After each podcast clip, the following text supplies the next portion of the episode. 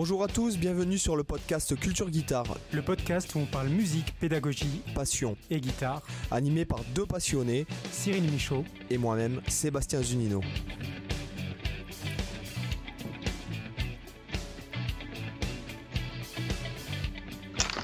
Hola les amis, ¿qué tal? Bienvenidos a todos. Cyril, Hey, salut à tous. comment ça va? Hey, la forme.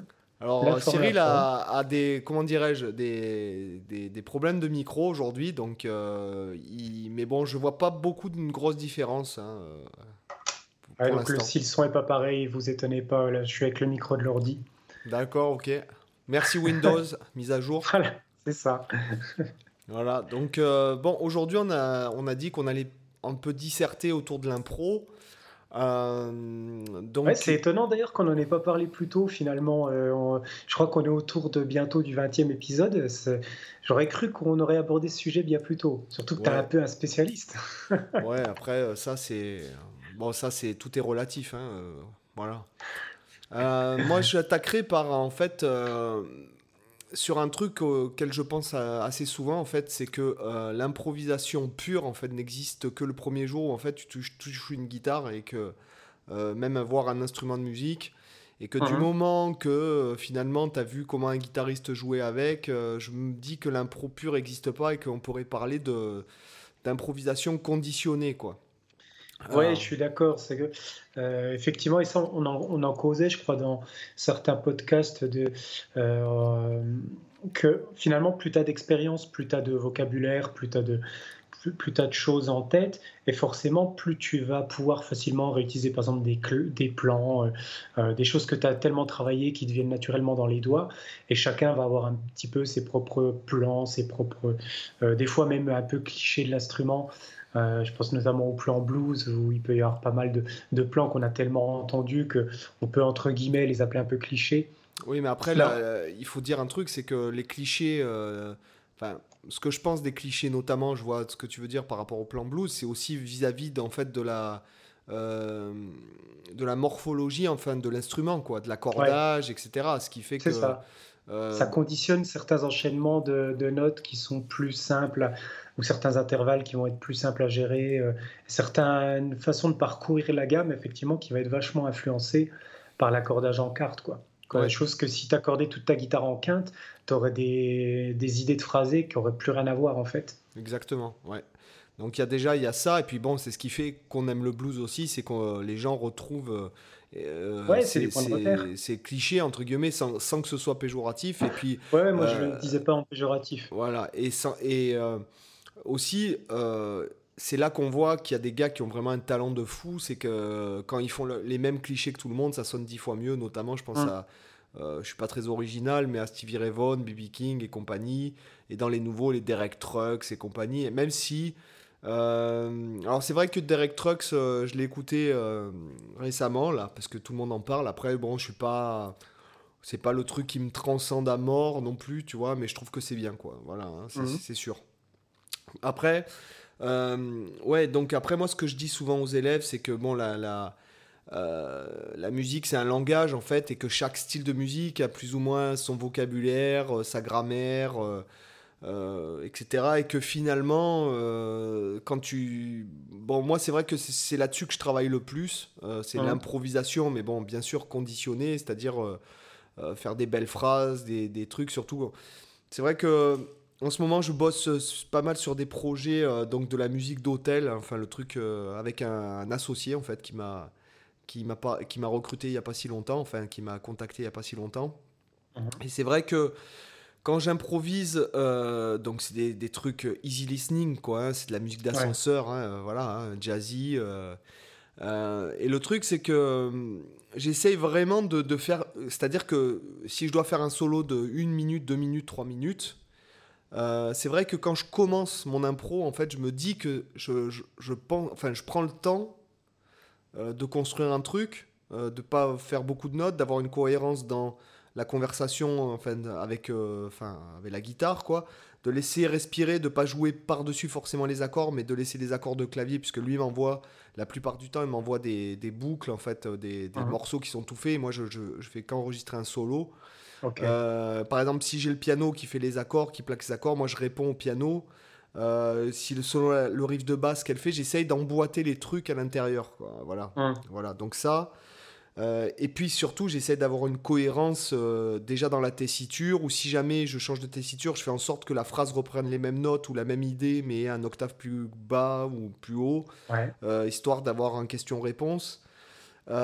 et voilà, enfin, je pense que c'est vraiment le truc, l'impro, qui se travaille sur la longueur et pas forcément, il n'y a pas de secret, puisque je vois euh, par rapport au euh, clin d'œil à tous les élèves que j'ai sur Skype, qui, qui, souvent me contactent pour l'impro en fait et le phrasing. Euh, c'est vrai que je pense que ton phrasé, tu dois le nourrir. Que tu... Donc après, moi, je leur explique comment moi je travaille.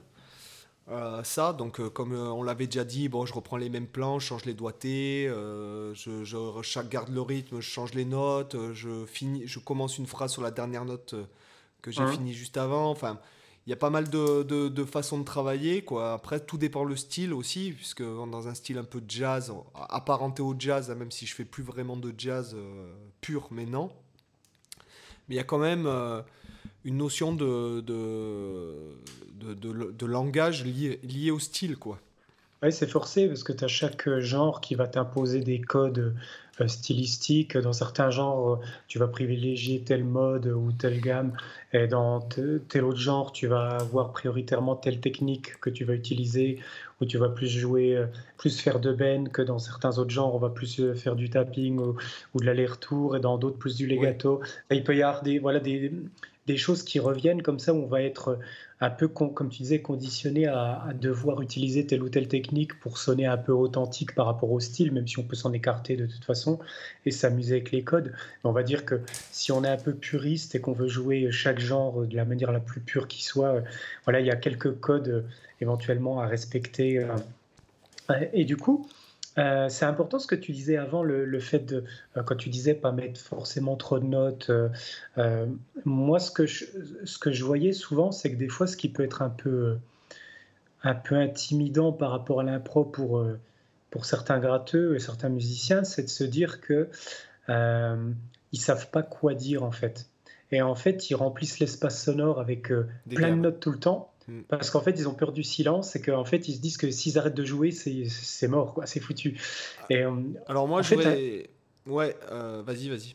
En fait, un des problèmes de ça, c'est que j'ai envie de dire que ça, ça, fait griller les cartouches euh, assez vite. C'est-à-dire que toi, tu, tu, parlais comment tu construisais un solo juste avant, justement, sur ton, ton exemple pour les musiques d'hôtel ou d'ascenseur. Et c'est vrai, quand on y pense, finalement, l'improvisation et la composition, c'est en fait très très proche, que ce que tu décris là, finalement, euh, la différence, c'est que l'improvisation, c'est une composition qui se fait euh, instantanément, plus ou moins, euh, dans un temps, en tout cas, temps réel, alors que la composition, ça se fait sur du temps progressif, et quelque chose qu'on penserait en composition, on se dirait, tiens, là, j'ai trois jours pour construire un accord, pour, pour, pour écrire un solo, tu vas peut-être le faire différemment que si tu n'as qu'une heure et que tu vas l'improviser de suite.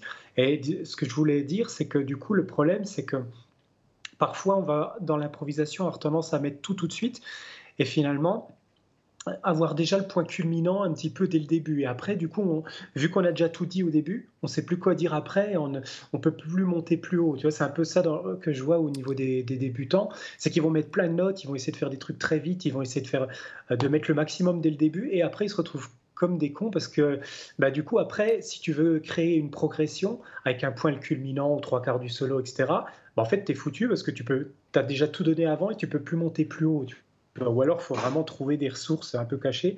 Mais euh, c'est, euh, et je reviens sur le deuxième truc que tu disais justement que je trouve super important. Euh, le fait de prendre justement un phrasé, de le jouer de toutes les façons possibles avec différents doigtés, etc. C'est peut-être quelque chose que aussi ceux qui débutent l'impro font pas assez de se dire je prends une phrase et j'essaye de, de, la varier. Alors, euh, pas simplement de la jouer avec des doigtés différents, mais, mais de se dire, je vais, je vais prendre une phrase et je vais par exemple euh, garder les mêmes notes, mais juste changer le rythme, ou le jouer plus lent ou plus vite, ou alors changer la technique de jeu utilisée, ou alors changer le son de guitare, ou alors rajouter une note supplémentaire. Tu vois, en fait, tout des micro-variations, mais toujours au, au niveau du, même fragment. Tu vois, si je prends un, truc ultra, ultra cliché, juste un plan comme ça, tu peux déjà le varier juste en faisant un, juste un vieux truc de rythme tout basique. Jouer avec, je sais pas, rajouter juste une note, ou alors se, dire que plutôt que le prendre ici, je vais le faire en slide. Euh, juste changer comme ça, c'est des, trucs tout con, ou changer d'octave. Ça, c'est un peu bidon, mais ça sonne pas très bien, mais en tout cas, chercher, chercher des trucs, juste des changements. Et en fait, euh, des fois, se dire euh, progressivement, construire un peu le plan. Se dire, bah, tiens, je vais l'allonger toujours plus et trouver comme ça des sortes de phrases que tu vas agréger note après note. Ou jouer sur le rythme euh, éventuellement euh, en se donnant par exemple une pulse.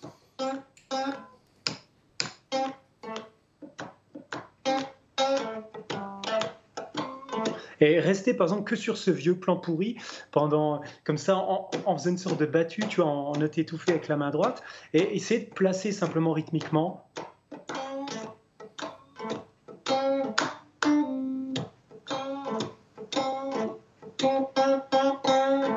En fait, s'amuser juste avec ça, le faire tourner, le faire tourner en boucle, et, chercher juste des variations et rester comme ça pendant 5 minutes avec le même plan, euh, et d'essayer comme ça de se construire une sorte de, plan de référence et, de se construire autour toute une bibliothèque de plans qui sont un peu frangins, frangines de, ce fragment. Tu vois ce que je veux dire? Oui, oui, tout à fait. Et, après, de passer sur d'autres trucs, etc.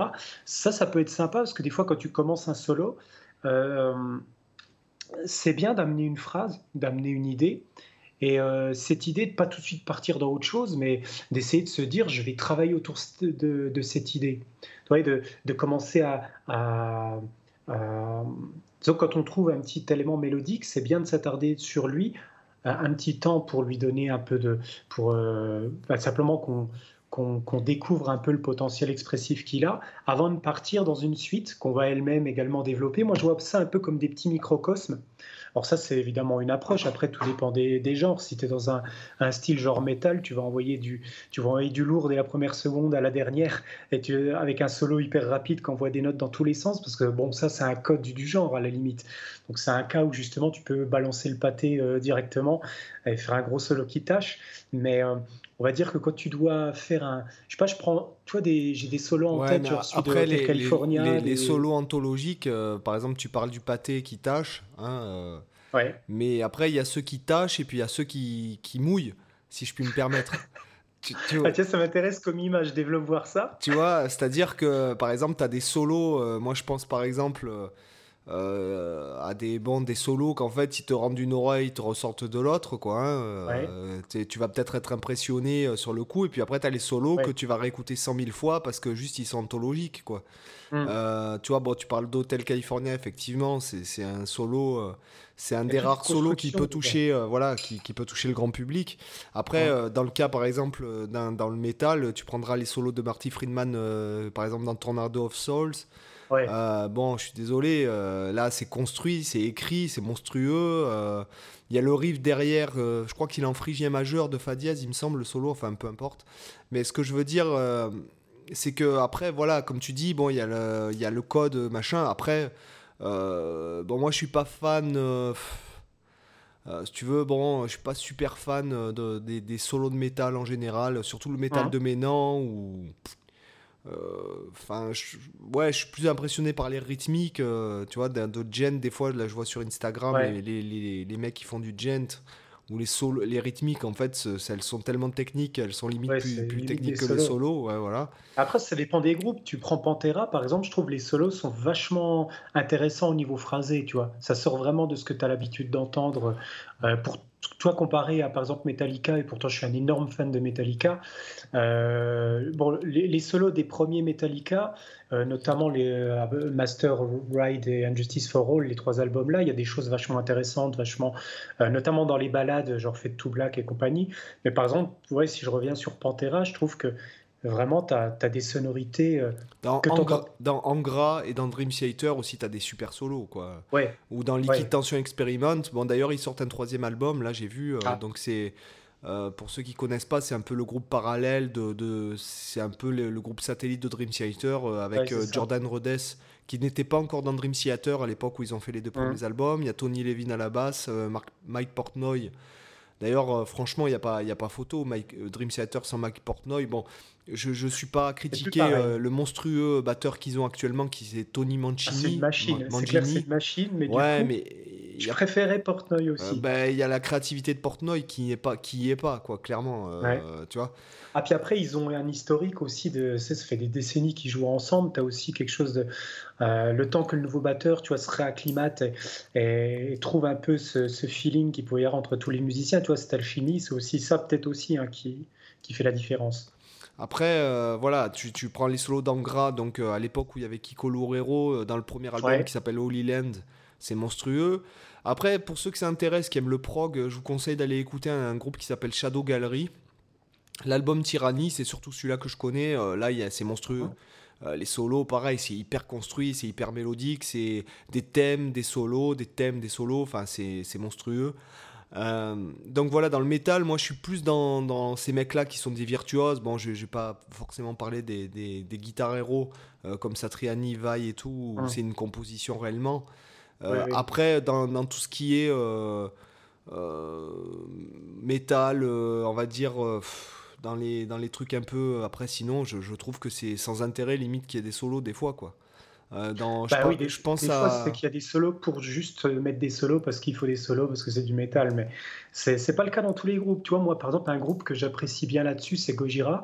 Euh, il n'y a jamais de solo dans ce groupe-là. Gojira, c'est. Attends, excuse mon ignorance, mais c'est le groupe français qui, qui perce aux États-Unis, ouais, Gojira. Ça, ouais, voilà, donc, ouais, ouais. D'ailleurs, c'est monstrueux. Il n'y a, pas de solo, tu vois. Dans, dans... moi, c'est vrai qu'aujourd'hui, j'aime beaucoup plus le métal sans solo que le métal. Avant, j'ai vraiment le... quand j'écoutais du métal, moi, mon, seul kiff dans le morceau, c'était le moment où tu avais les solos qui arrivaient. Tu vois, c'était le seul truc. Euh, et maintenant, en fait, quand j'entends un, un, morceau où il y a des solos, limite, ça m'emmerde et je me dis, je préférerais un truc basé que sur du gros riff, de la rythmique ou des trucs comme ça. Justement, un peu type gent et compagnie, même s'il y a des solos aussi dans le, dans le gent, mais euh, mais tu vois, par exemple, un groupe comme Mesuga, euh, bah, limite, je préférerais s'il n'y avait pas les solos. même, si, euh, même si les solos sont vachement intéressants ça parce à la texture. ça dépend parce que ça dépend si c'est Frédéric Tordental ou si c'est le nouveau, là, comment il s'appelle euh, d'ailleurs, c'est un fan d'Alan Allsworth. Enfin, les deux sont des fans d'Alan Allsworth. Au moins, je l'ai dit, comme ça, c'est fait. Voilà. Euh, check. Check. Donne. il reste Malmsteen. On va, attaquer. Voilà. Euh, non, mais comment il s'appelle ah, le, le, nouveau guitariste Là, il a une chaîne YouTube. Enfin, il est, il est super musical. il joue beaucoup au doigt. oh là là, je me souviens plus. Romain Morlot a fait un masterclass avec lui. Il m'en a parlé. C'est pas Agstrom, non Parce que ça, il est déjà là depuis. Euh, non, non.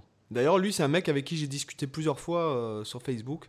T'es sûr qu'il y a un nouveau. Euh, Ouais, ouais, un mec, je crois que c'est un mec qui a remplacé. Bon, après, je, je suis pas un spécialiste de Michuga. En tout cas, moi, je crois que quand j'ai décroché Michuga, je crois que c'était Chaosphère, moi, tu vois, donc ça remonte à vachement, à vachement loin. En tout cas, c'est toujours, il euh, y, a toujours les deux mêmes gratteux, Tordental et puis euh, Axstrom.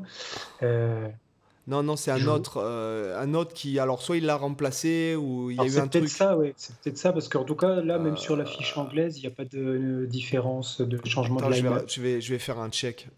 comment il s'appelle Il est, en fait, c'est un peu le guitariste de studio mhm. metal, gent. Enfin, c'est quoi des Suédois, c'est ça? Ouais, c'est ça. Attends, comment je vais te dire comment il s'appelle? C'est un bon, forcément, il a le crâne rasé et une barbe. Il fait très viking. Euh... C'est un signe distinctif très, précis pour mes sous-gars. Ils ont tous ce look, quasiment. J'adore la voix du chanteur parce qu'il a une belle voix en plus. Ouais. Ouais, euh, une très très belle voix et j'adore le cover art. en concert, c'était monstrueux, notamment Bleed, Bleed en concert. Ah, je te jure que c'était déjà c'est un morceau qui est c'est techniquement la folie à jouer ce morceau, mais quand tu le vois en live, j'étais quasiment devant eux. J'avais juste une rangée devant moi. Euh, c'était génial. Ça, je vous conseille, si vous devez voir un groupe de, métal type matrock, euh, genty, euh, enfin dans tous ces styles-là, Mesuga, faut les voir. Matrock, c'est, ça veut dire qu'il y a beaucoup de rythmiques asymétriques et de trucs comme ça. Ouais, c'est, voilà, c'est un peu le, le truc du le prog poussé à l'extrême, quoi. Alors euh, non, alors là je viens de voir une vidéo Michuga bleed Emmanuel Macron cover. Ah oui, je l'ai vu celle-ci. c'est avec le Père Papin, je crois. ah, je sais pas. Euh, comment, il s'appelle, euh, comment il s'appelle guitariste? Attends, je vais taper quoi. Il y a, euh, je, je, l'ai vu en plus, il faisait un concert, il faisait un. Ah bah si, c'est Père Nilsson. Il ah joue dans, Père, dans Michuga, Scarsymetry et Noctual Rights. Ok, ouais, parce que là, il est pas listé dans les principaux, en tout cas, du line-up. Voilà, donc euh, lui, il s'appelle voilà, Per, P-E-R, Nilsson, N-I-L-2-S-O-N. Et euh, moi, j'aime bien ce qu'il fait, notamment en improvisation, il déchire bien, il joue au doigt, euh, il, est fan d'Alan aussi. Hein. Enfin, c'est et je sais que Romain Morlot a fait un masterclass avec lui. voilà, je crois qu'il avait partagé une vidéo de du comment ça s'appelle euh, du masterclass où il faisait une hum. démonstration de, de, phrasing euh, autour d'une mélodie, etc. C'était vachement intéressant. Euh, donc voilà, tout ça pour. oui, voilà, pour dire. On a improvisé autour de la pro là. c'est ça, on est parti dans, dans, le. Parce que c'est même si je suis pas un grand fan de métal, enfin, du moins si, je suis un fan de métal, mais je n'en écoute plus depuis longtemps. Hum. Euh, mais ah c'est vrai que voilà, il y a, par contre, il y a des trucs, moi, je, des trucs qui sont très tendance actuellement que je, je trouve ça euh, sans, enfin moi en tout cas, ça ne me touche pas. Plus quoi. Ça t'en touche une sans faire bouger l'autre quoi. Comme on dit. Voilà, c'est ça. Mais alors. Euh, Et pour ce qui est du jazz.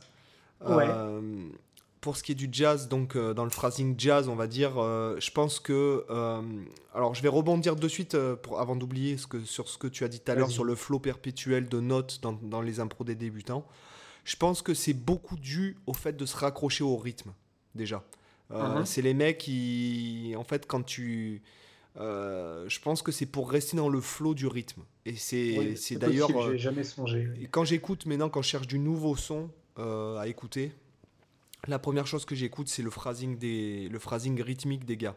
Parce que tout le monde joue bien après, tu vois, tout le monde a un bon son, puisque tout le monde a des, des, des du à gaz chez, chez soi, euh, des, des axes FX, des machins. D'ailleurs, je, je, dois t'avouer que là, je vais changer le axe FX parce que je trouve que ça sonne trop impersonnel. Alors, j'étais super content pendant des années. Et je sens que maintenant j'ai besoin de, de, changer, donc je vais, je vais m'orienter sur, sur euh, le line-up que le setup pardon que que Kevin Roche, euh, donc Kevin Roche nous a parlé là avec euh, une tête et maintenant un émulateur de, euh, de, haut-parleurs. mais c'est vrai que j'ai tendance à beaucoup, beaucoup écouter le phrasing rythmique des gars, donc l'interprétation rythmique, le, quel rythme ils jouent, etc. Et que c'est vrai que je. C'est de plus en plus dur de trouver, je trouve, des gars qui peuvent rivaliser avec les très grands euh, les très grands improvisateurs euh, guitare, enfin je vais dire jazz ou assimilé jazz, jazz fusion, ou, notamment par exemple, bon, euh, je, bon je, vais, je encore prêcher pour ma paroisse entre guillemets, mais Alan Allsworth, au niveau rien que rythmique, c'est monstrueux quoi. C'est monstrueux. Voilà, rythmiquement c'est monstrueux. Il y en a un autre qui, qui que j'écoute beaucoup qui me fascine rythmiquement, c'est Nelson Veras. Je pense que j'en avais déjà parlé. Donc Nelson Veras, c'est un Brésilien qui vit à Paris. Et notamment, je vous invite à l'écouter euh, dans le dernier album qu'il a fait, enfin, un des derniers albums qu'il a fait avec euh, Jonathan Kresberg juste, en duo. Euh, alors, le premier morceau, je crois qu'il s'appelle Lina ou Laina, je sais pas comment, je pense que c'est Laina Rising. Et en fait, mm. vous écoutez le, le chorus de Nelson et vous écoutez le rythme. Et là, tu te dis, j'en ai des frissons là d'en parler. C'est rythmiquement. Euh, je crois qu'on pourrait faire une thèse euh, sur son solo, euh, sur un solo de une minute là. Parce que tellement qu'il y a de superpositions de rythme, il y a du 5 pour 2, donc pour ceux que ça intéresse, ça veut dire 5 notes égales sur deux temps. Euh, il joue du quintolé, il joue du septolé. C'est monstrueux. Moi, j'ai essayé de retranscrire quelques trucs du, du solo. c'est rythmiquement, c'est monstrueux. Et il y a une telle richesse rythmique que la première fois que j'ai entendu le. Euh, la première fois que j'ai entendu le solo, j'ai fait oh fend des pieds putain le niveau du mec quoi. J'ai fait oh Mm. quoi, tu vois. J'ai fait euh, c'est d'ailleurs tout l'album est sympa, hein. les compos sont super, euh, les mecs sont juste à deux et euh, c'est monstrueux. euh, déjà l'interaction qu'il y a entre les deux euh, et surtout bon euh, Jonathan Kresberg, justement je trouve qu'il est il est à côté de Nelson. Alors s'il est monstrueux, d'ailleurs j'ai pris des- un, un cours de 4 heures avec lui à New York avec ce gars. Euh, même, alors il est monstrueux, mais alors à côté de Nelson, rythmiquement, c'est, c'est, c'est- il est tellement avancé, Nelson, que c'est monstrueux, quoi. Ouais, il t'éclipse tout, quoi. Ah ouais. Et puis il tient la baraque, c'est-à-dire que même à un moment donné, tu, tu, tu sens que l'autre, il a du mal à l'accompagner, tellement que l'autre, rythmiquement, c'est riche. Et Ouais. qu'en fait, l'autre, il est euh, métronomique, quoi. C'est... Hum. Il met des tempos dans le tempo, il est... Pouah, c'est, c'est monstrueux. Donc euh, rythmiquement, je dirais que je vous invite, même si vous ne l'aimez pas, parce qu'il a un style très très particulier, donc à aller écouter Nelson Veras, parce que rythmiquement, c'est... Je pense que c'est ce qu'il y a de plus avancé d'un point de vue musical en général. hein. Voilà, donc euh, au niveau rythmique, hein. je parle de tout instrument confondu. hein. Ouais, ouais. Voilà. Donc euh, ça, et puis euh, donc pour en revenir à voilà, ce style un peu jazz, tout ça, il y a, quelque chose qui est extrêmement important dans les, dans les l'impro. Euh, c'est pas tellement les notes, parce que bon, après tout le monde joue des modes de fou, tout le monde joue des gammes symétriques, les modes de Messiaen, tout ça, c'est pas si compliqué finalement, c'est, surtout au niveau de, de l'accentuation, et c'est ce que je remarque dans, dans mes élèves, et notamment, j'en parlais la dernière fois, il y avait un mec sur Instagram, il avait acheté mon pack de Lix, là, Et, euh, et donc il est joué techniquement, mais il manquait, c'est ce que je disais, il manquait l'accentuation en fait que euh, ben moi, c'est des phrasés que j'ai, je- je- je- qui- enfin, que j'ai appris, enfin, qui découlent de ce que j'ai appris. Donc forcément, comme je les ai relevés, j'ai copié l'accentuation des mecs. Ça vient Ouais. vachement de Lee Morgan, de, de Charlie Parker et compagnie. On en parlait la dernière fois, notamment de ça, hein, dans le dernier épisode. Oui. Euh, voilà, il y a, il y a cette notion de vie rythmique, c'est-à-dire euh, jouer au fond du temps. Par exemple, si vous écoutez un Scofield, il y a des albums où ils jouent vraiment, vraiment très, très au fond du temps. Alors que si on écoute des mecs qui font du jazz manouche ou, euh, ou euh, des mecs comme Birelli, on va sentir qu'ils jouent plus devant le temps, ces gars-là. La musique est plus festive, donc elle demande à avancer. hein. Attention, Mm. c'est- c'est c'est pas, je dis pas que c'est bien ou pas bien. hein. Moi, je préfère quand c'est joué au fond du temps à la manière d'un Scofield ou d'un Sylvain Luc. Euh, mais après, ça, c'est ça, c'est les goûts. Mais ce que je veux dire, c'est qu'il y a toute cette notion d'interprétation rythmique, donc on en parlait la dernière fois, d'accentuation. Euh, et euh, voilà, c'est pour moi, c'est voilà, vachement important. Et notamment, c'est pour ça que j'invite beaucoup les gens à jouer, à connaître l'aller-retour, même s'ils veulent jouer en legato ou en sweeping. C'est que même quand tu joues en legato, il faut qu'on sente un peu d'accentuation, etc. Il faut pas que je pense qu'il faut, il faut pas que ce soit uniquement Trop linéaire, quoi. voilà, du, du... D'ailleurs, bon, je, je- puisque le spécialiste du legato, c'est quand même Alan Allsworth, euh, et puis il a un legato assez typique. Euh, c'est vrai que rythmiquement, quand des fois, j'ai, je, par exemple, si je peux vous donner un truc à écouter, c'est euh, une balade sur l'album Hard at Ahea, euh, donc qui s'appelle Low Level Light Stakes. Donc j'ai fait une transcription euh, de, ce- de ce solo, et en fait, euh, même en comptant, même en, en fait, il est toujours bien en rythme, mais te- c'est tellement interprété et c'est tellement riche que c'en est dur de l'écrire. Mhm. Voilà.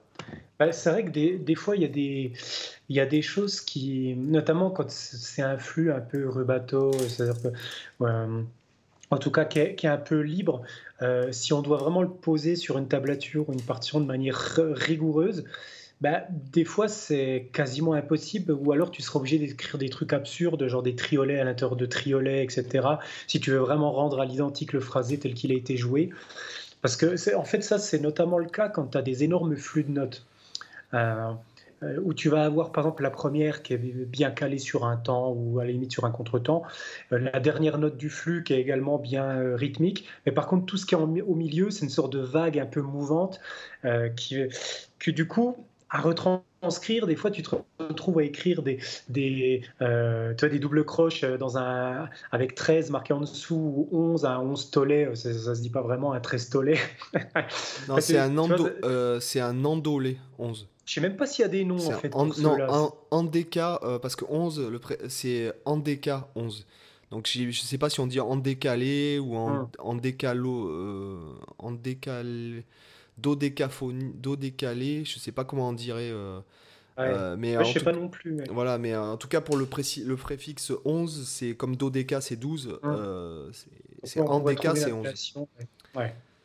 Et du coup, voilà, des fois, tu es obligé comme ça d'écrire des, des, trucs un peu absurdes au niveau rythmique si tu voulais vraiment le, le faire, le, vraiment l'écrire. quoi. Mais c'est vrai que des fois, c'est compliqué. Moi, je, le vois. Bah, pour citer notre ami Malmsteen, euh, j'ai pas mal de songbooks de, de Malmsteen et tu vois que euh, c'est exactement ça dans les songbooks. En fait, tu, tu vois que c'est des énormes plages de triple croche ou de double croche dans des, dans, dans, des trucs en 7, en 9, en 10, 11, 12, 13. On continue quasiment parce que, à mon avis, lui, c'est ça aussi. C'est qu'il réfléchit pas en termes de, de, de notes, euh, il réfléchit en termes de flux. Ça dépend, ça dépend s'il a la gourmette, euh, s'il fait le high kick en même temps ou ou ce qu'il a mangé, quoi. S'il vient de manger ou si c'est avant de manger, si. C'est le petit rototo, là. voilà, après, peut-être qu'il sent mieux. Mais euh, en tout cas, euh, il a, il, lui, il a, il a quand même un sens du, du rythme euh, extrême. Et c'est vrai que quand je regarde beaucoup, bon, c'est vrai que Facebook, c'est. Je dois, je dois avouer que je me suis un peu sevré de Facebook parce que c'est c'est vraiment une, une perte de temps. Et comme j'ai énormément de guitaristes, euh, je vois des centaines de par jour quand je scroll. En fait, je vois que des guitaristes qui font des solos. Ouais, c'est un peu pareil. Et c'est un peu, euh, ça devient un peu. Il euh, n'y a, a, pas un truc vraiment qui, qui, va. où tu te dis. Bah, il y a un petit jeune là qui, qui, joue sur, des fois sur mes backing tracks. Là, qui a, il a 16 ans, je crois. il s'appelle Toby Lee. Il est assez connu apparemment. Euh, et euh, honnêtement, euh, voilà, il, sonne quoi le minot. Enfin, il sonne. Tu peux pas. Il fait rien d'exceptionnel si tu veux, mais il sonne. Il a compris. Enfin, il a, il a le truc en lui. Il a une patte quoi. Voilà, il a une patte et. voilà, par exemple, ça c'est le genre de truc qui m'interpelle, mais après quand je vois des mecs qui font du sweeping à fond, que c'est pas en rythme, que c'est avec un son dégueulasse, 3 tonnes de delay, 3 tonnes de disto, enfin je vois pas trop l'intérêt quoi, si tu veux. Enfin, hum. Euh, ouais, faire le cake, mais, mais, le truc, c'est que ça devient tellement commun que en fait, ça touche plus personne, quoi. Oui, après, tu es obligé de chercher sur d'autres aspects. Bah, en fait, c'est là où on en revient toujours au phrasé, finalement. C'est un peu, pour moi, c'est un peu le, le point névralgique, le point important, quoi. C'est travailler son, son quel que soit le style dans lequel tu es, quelle que soit la technique que tu utilises, quel que soit ce que tu veux exprimer. On en revient toujours à ça parce que c'est ça qui va te distinguer.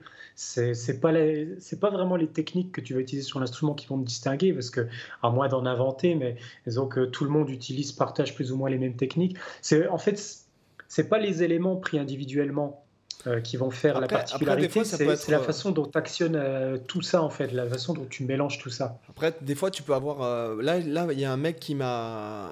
En fait, il, a, il a pris un backing track, il a enregistré dessus, à moi, et en fait, il m'a demandé, il a fait un solo, il m'a demandé de reconstruire, en fait, autour de son solo, un morceau, en fait. D'accord. Et c'était pas, si tu veux, c'était pas monstrueux ce qu'il faisait, mais c'était bien dans l'énergie, c'était bien dans le son. Uh-huh. Euh, tu vois, il y, a cet aspect-là aussi qui, qui, des fois, euh, euh, je trouve, qui, tu vois, c'était intéressant ce qu'il a fait. Bon, après, moi, j'ai construit autour en faisant, en suivant un peu ce qu'il faisait, en lui mettant les violons là où ça va bien, machin, uh-huh. qui répondent un peu à ce qu'il faisait, tout ça. Mais voilà, il y a, y a, quand même, comme tu dis, c'est un tout aussi qui fait, qui fait le truc. Alors que moi, j'ai tendance à écouter surtout certains aspects du truc. Comme je te dis, par exemple, quand j'écoutais Nelson Veras, là, euh, parce que je l'ai beaucoup écouté ces derniers temps, hein euh, rythmiquement, alors, si tu veux, c'est pas, c'est pas des phrasés qui, qui, qui me tapent le, à me taper les fesses par terre, on va dire. Euh, enfin, quoi que si, mais rythmiquement, ça je trouve ça tellement, tellement énorme rythmiquement que. tu vois, et c'est, par mmh. exemple, il y a des, des, des, des, guitaristes que je trouve que je trouve extrêmement bon, mais que ça, ça me plaît sans plus, quoi. Par exemple, euh, euh, on va dire Metheny, bon, je, prends souvent cet exemple-là parce que je trouve que niveau phrasing, euh, c'est tellement mélodique. Par exemple, il y a un morceau, je crois que c'est Something to Remind You, il me semble. Hein. Je crois que c'est sur l'album We Live Here. vous écoutez, je crois que c'est la, la c'est la balade, c'est la cinquième ou la septième, je ne sais plus. Et vous écoutez le, le chorus de Metheny, c'est il parle avec la guitare. Quoi. Pour moi, c'est.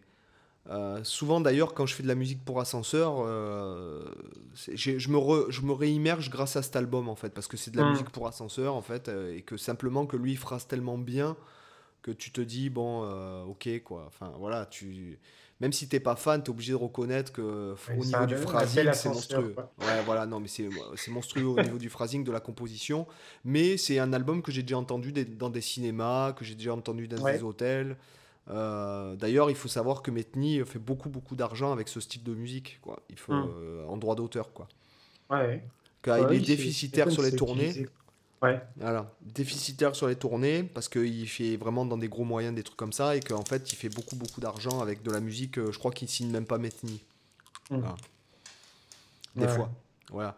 Mais donc voilà, c'est voilà moi c'est ce que je recherche en tout cas, c'est ce style de truc. Quoi. Voilà. Toi, ce que je trouve intéressant aussi, j'aime bien discuter euh, avec toi au niveau de l'impro, parce que ce qui est bien, c'est qu'on a des approches aussi assez différentes. Parce que toi, euh, tu m'arrêtes si je dis des bêtises, mais tu es, clairement un, improvisateur. Euh, alors que moi, je suis plus le côté, je suis plus un compositeur, tu vois. Et comme, comme, je disais tout à l'heure, en fait, c'est deux mondes qui sont vraiment collés, c'est quasiment identique. Comme je disais, la seule différence se fait sur le temps, le temps de la création. Et euh, tu vois, euh, notamment, moi, je me pose la question par rapport. Euh, c'est assez difficile de définir vraiment l'impro parce que ça dépend beaucoup de la finalité, de comment tu l'utilises. tu vois, moi, par exemple, comme j'utilise l'improvisation, ça peut être intéressant si tu dises toi après comment te, comment t'envisages l'impro et tu vois comment comment tu l'abordes. Mais moi, de, de, mon côté, en fait, l'improvisation, elle me sert surtout en préambule à de la composition. Toi, je suis jamais, par exemple, dans une démarche où je vais improviser pour improviser. Ça m'arrive très rarement. Alors, je dis pas, hein, de temps en temps, je me lance, ça m'arrive de lancer des petits backing tracks pour me faire plaisir quand j'ai pas trop d'énergie ou la disposition mentale pour composer. Et voilà, où j'ai envie de me faire plaisir, ça, arrive. Mais généralement, euh, pour moi, j'envisage toujours l'impro comme un préambule de découverte d'idées, d'expérimentation, un terrain un peu euh, bac à sable, tu vois, euh, mais qui va me servir que dans un but, c'est composer après. Et je vais jamais l'utiliser comme une finalité dans le genre euh, improviser, juste pour improviser, tu vois.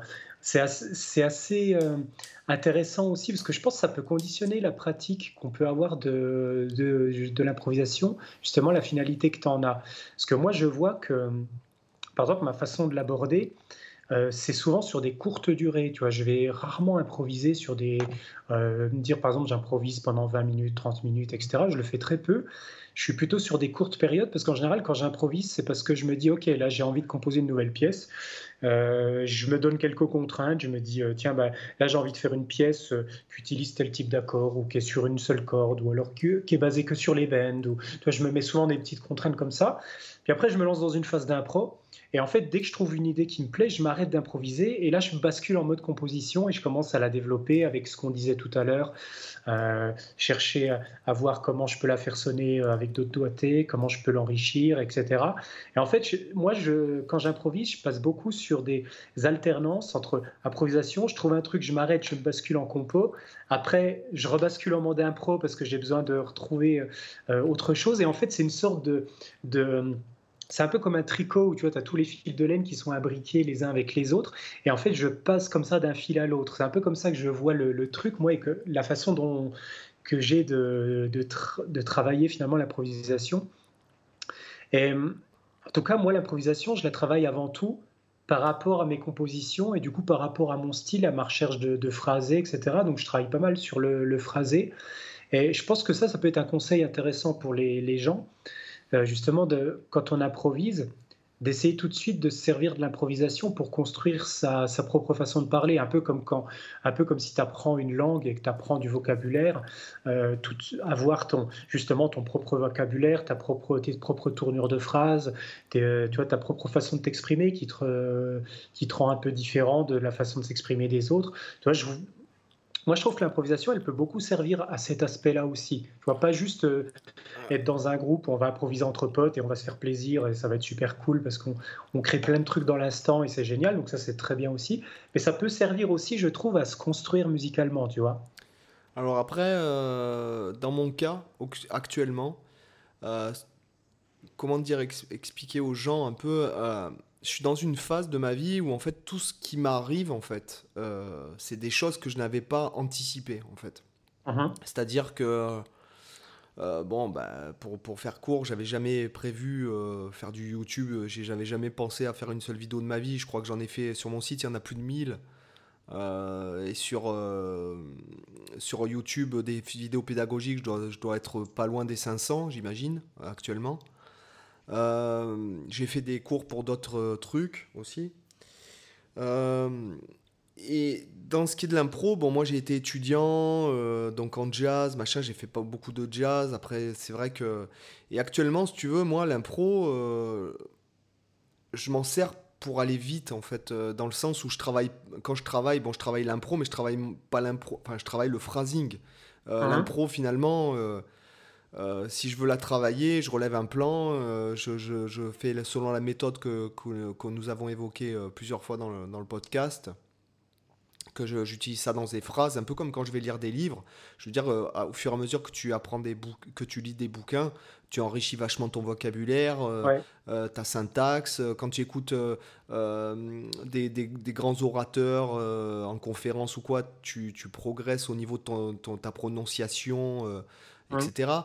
l'impro, voilà, quand je le travaille, c'est que finalement, je travaille pas réellement l'impro, je travaille l'élocution, on va dire. Je préfère le considérer comme tel.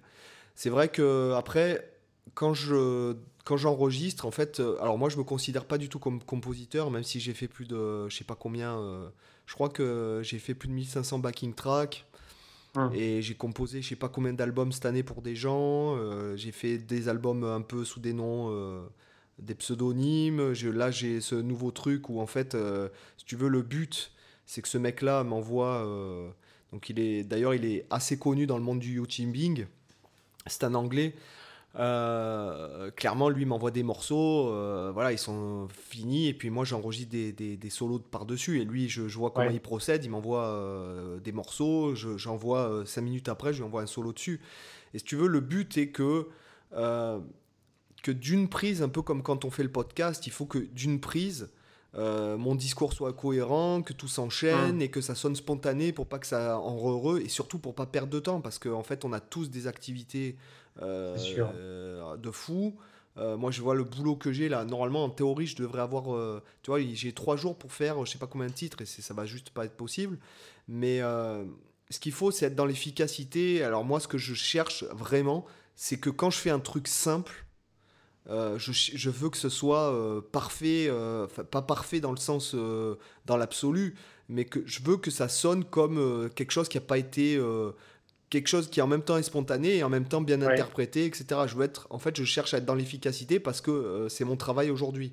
Si jamais j'étais dans un projet musical qui demande du travail, etc., parce que les changes, enfin les, pas les changes, comment on dit en, euh, les, grilles d'accords sont complexes, il y a beaucoup de modulation, ou, des, c'est parce que les tempos vont très vite avec des, beaucoup d'accords hein. qui changent, ou, ou, des tempos très lents comme quand j'étais étudiant en jazz, on va dire, puisque tu as des balades à jouer qui peuvent aller de, qui peuvent descendre à 30-40 BPM et après tu peux jouer des morceaux qui vont jusqu'à 300, 3, enfin même des fois 360, 400 selon, euh, selon un peu ce que tu joues.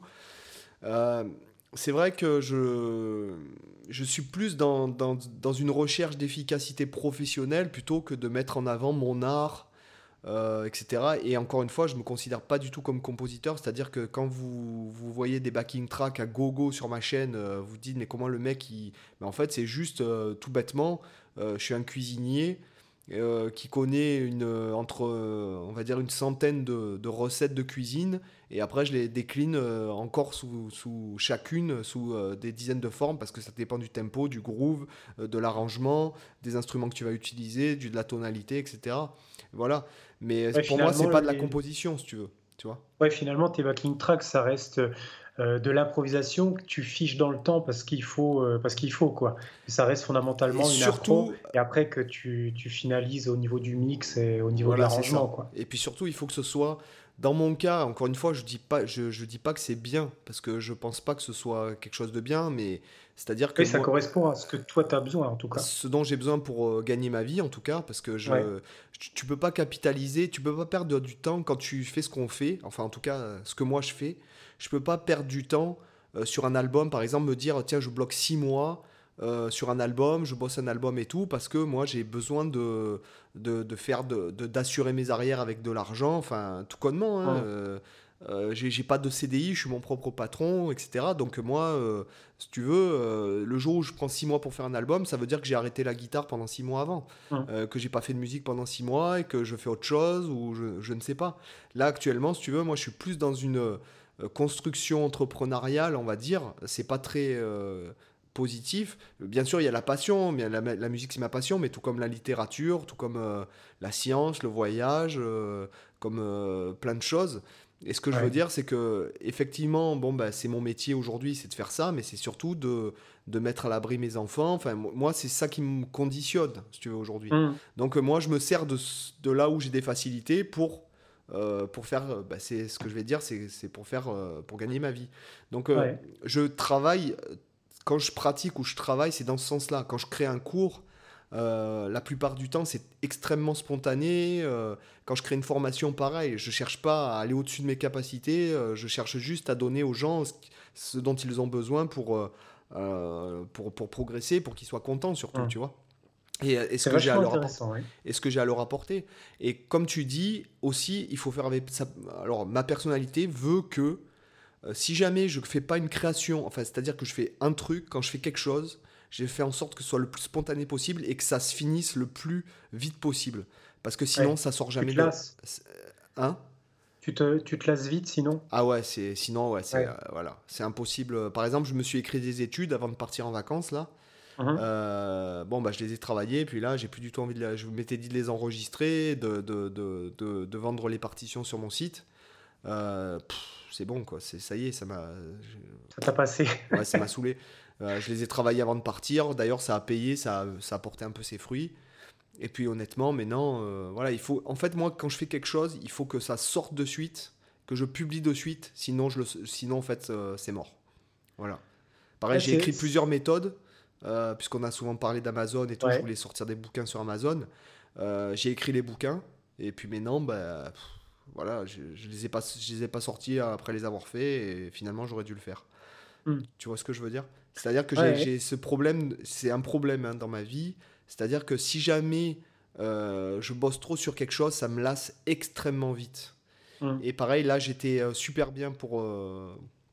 Je t'ai dit en confidence que j'avais eu du mal à me remettre au travail quand je suis rentré de vacances, hmm. en fait. Et euh, je sais pourquoi, c'est simplement, ben, j'étais hyper motivé parce que l'environnement faisait que j'étais super motivé. Et là, je suis lassé de l'environnement dans lequel je suis. Et euh, c'est pour ça que j'ai du mal à me remettre. Enfin, là, ça va mieux aujourd'hui, mais euh, j'ai eu. ouais, j'ai bien mis deux jours avant de me remettre au boulot, là. Tu vois mmh. Donc, c'est mon problème, tu vois, dans la vie. Ce qui est marrant, c'est qu'on a, en fait, tous les deux, on, a des problèmes opposés, parce que moi, c'est tout l'inverse de toi. J'ai le problème complètement inverse c'est que euh, moi, je suis tellement perfectionniste que je suis d'une lenteur abominable. Et tu vois, par exemple, moi, jamais de ma vie, jamais de la vie, tu me verras faire un solo improvisé sur un album ou un truc comme ça, parce que j'ai forcément c'est un solo que je vais écrire systématiquement parce que euh, en fait sinon je suis systématiquement frustré parce que je me dis ah ça t'aurait pu le jouer mieux. Ah puis ça se phrasé j'aurais pu le faire mieux. Ah puis ça le rythme je l'aurais changé. Parce qu'en fait moi je suis tu vois dans un truc où je vais improviser un truc. Et euh, en fait, pour moi, l'impro que j'ai faite, c'est pas le truc final, c'est juste une sorte de squelette euh, un peu un peu boiteux. Et en fait, je vois le potentiel que je peux lui donner après en le composant. Et en fait, après, je pars de ça et je vais travailler note par note où je vais réfléchir, tiens, cette note, si je la joue sur telle corde, et puis celle-ci, je vais réfléchir à tel doigté. Je vais réfléchir, tiens, si je teste ce rythme-là, etc. Et des, tu vois, je fais ça pareil, tu vois, c'est pas pour rien que mon album, là, je suis dessus depuis au moins 2-3 ans. Et euh, je, suis, je, suis, vraiment dans cet aspect-là. C'est pour ça que je dis que moi, je me sens plus comme compositeur. Je me sens pas improvisateur, je me sens vraiment plus Euh, justement à cause de ce gros défaut de perfectionnisme où je vais vraiment avoir le besoin de raffiner au maximum ce que je vais faire pour l'enregistrer dans sa version définitive. Tu vois, c'est un, peu ce que finalement on voit un peu ces deux catégories-là de, de, gratteux. Hein, dans la, en, général, tu as, les gratteux qui écrivent leur solo, puis tu as ceux qui les improvisent. Tu as, les deux écoles. Moi, je suis plus de la famille qui va écrire euh, note par note, euh, tu vois, chaque solo. Et c'est vrai que moi, c'est aussi du coup le problème opposé, c'est que j'aimerais bien aller plus vite.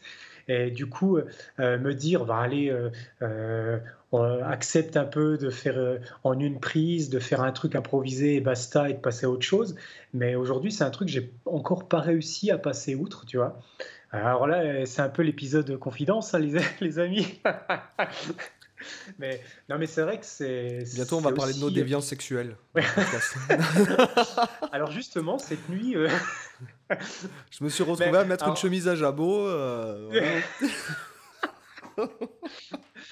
alors, justement, pour rester sur le truc sexuel, euh, tu vois, l'improvisation, je vais te dire comment je, le, comment je perçois, moi, l'improvisation, si je me contentais d'improviser. Oui, oui je, vois, je sais ce que tu vas dire. Tu peux pas, mm, ah. tu, veux, pas balancer la purée tout de suite, quoi. Ah non, c'est pas ça. C'est que euh, moi, en fait, si, si je prends mon instrument et que je me contente d'improviser, euh, sans que derrière ça finisse pour une composition ou quelque chose, en fait, ça me donnerait la même euh, impression que d'éjaculer dans un mouchoir. c'est une image de merde. Mais en fait, ça veut dire quoi? Ça veut dire que pour moi, si, si cette improvisation, je m'en sers pas pour créer quelque chose, ben en fait, c'est comme si j'avais joué pour rien et que j'avais eu des idées qui en fait ne sont pas exploitées, qui ont disparu et qui qui me serviront pas. Et en fait, c'est comme si j'avais perdu mon temps, tu vois. non mais attends, c'est toujours euh, comme ça que je, moi j'ai pas d'accord. Moi, je suis pas d'accord. Ah oui, non mais moi je te dis comment moi je le perçois, même si. Euh, même si je suis d'accord, nous pour, pour, nous les hommes et de toute façon je sais qu'il n'y a aucun homme euh, qui va qui va réfuter ça, mais il y a une notion d'hygiène aussi.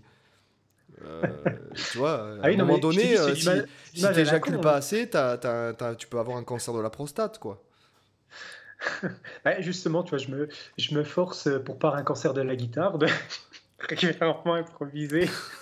Non, moi, ce que je dirais que ce que je comparerais euh, au sexe, c'est que une bonne impro ou un bon solo, bah, c'est comme un acte sexuel. Il, il faut préparer le terrain, il y a des préliminaires, euh, il faut faire un peu durer, puis balancer la purée à la fin. Et, à la fin, tu peux pas juste t'arrêter comme ça, il faut que tu amènes vers une fin.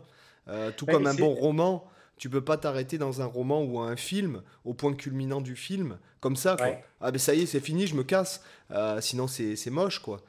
C'est pour ça que tu as, la fameuse courbe orgasmique qui fonctionne très bien quand tu l'appliques euh, quand tu l'appliques en musique. Ça, c'est un truc que j'ai expliqué dans une de mes formations. Euh, la courbe orgasmique, en fait, ça se cale sur tout simplement euh, le, le, processus de l'orgasme avec la, la, montée progressive. Et en fait, on se rend compte que dans, dans l'art, en tout cas dans tous les arts qui se déroulent dans le temps, tu as toujours euh, dans ceux qui marchent, et en tout cas dans, la majorité, évidemment qu'il y a des, courbes contraires, où il y a, toujours des, choses euh, diverses, mais en tout cas l'immense majorité suivent cette courbe orgasmique, c'est-à-dire d'avoir une progression jusqu'à un climax à peu près aux trois quarts du truc, euh, et après une chute de tension avec une sorte de coda, tu une conclusion qui permet de dissiper l'énergie mais tu as toute une, montée, donc tout ce processus-là. Et en fait, ça, c'est la courbe orgasmique.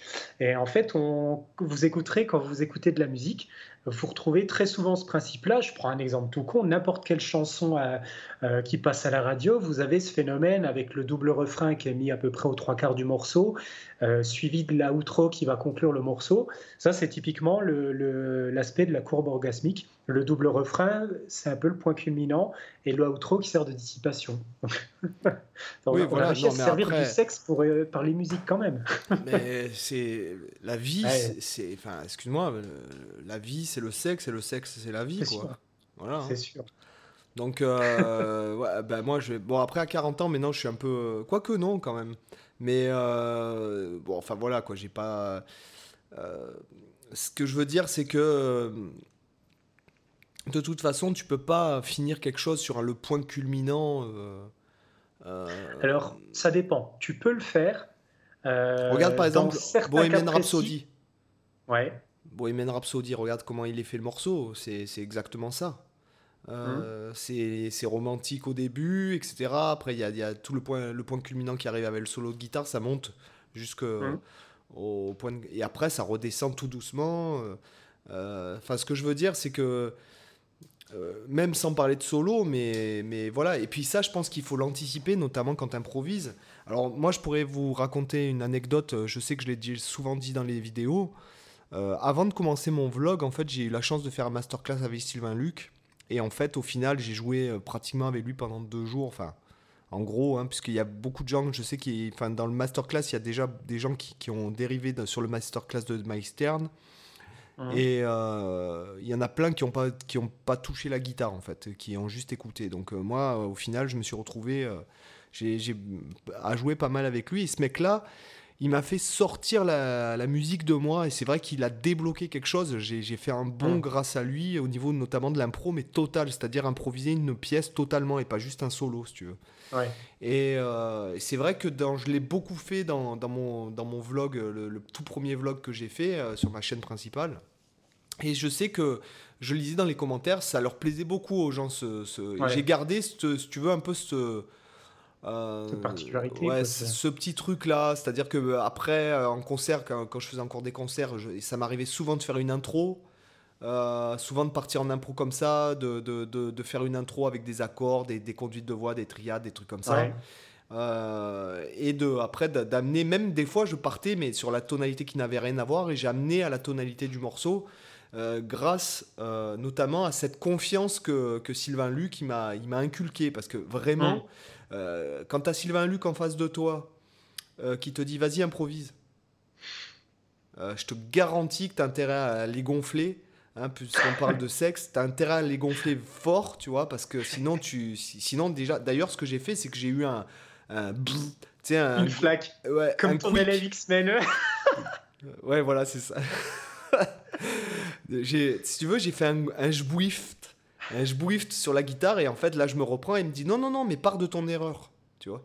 Et c'est vrai que du coup m'a en fait ce mec là c'est pas un mec qui va t'écrire les gammes les arpèges au tableau en tablature etc qui va dire moi je joue le mode locrien ou ci ou ça n'importe quoi sur un accord mineur 7 bémol 5 mais il va il va te sortir il a il a cette je trouve ce don de te sortir la musique de toi en fait et euh, il te fait jouer, tu joues pas de la même façon. Quand tu l'accompagnes, tu joues pas de la même façon. Et puis c'est un mec qui répond de suite. Et c'est ce que je recherche un peu quand j'écoute des, euh, des, des, gens qui jouent ensemble. C'est un peu des mecs qui jouent pas chacun seul à 4 ou à 2 ou à 3, si tu veux. C'est vraiment qu'il y a une interaction, notamment quand tu écoutes les, les, trios de Bill Evans, notamment quand tu écoutes les trios de Keith Jarrett ou de, de Brad Meldo.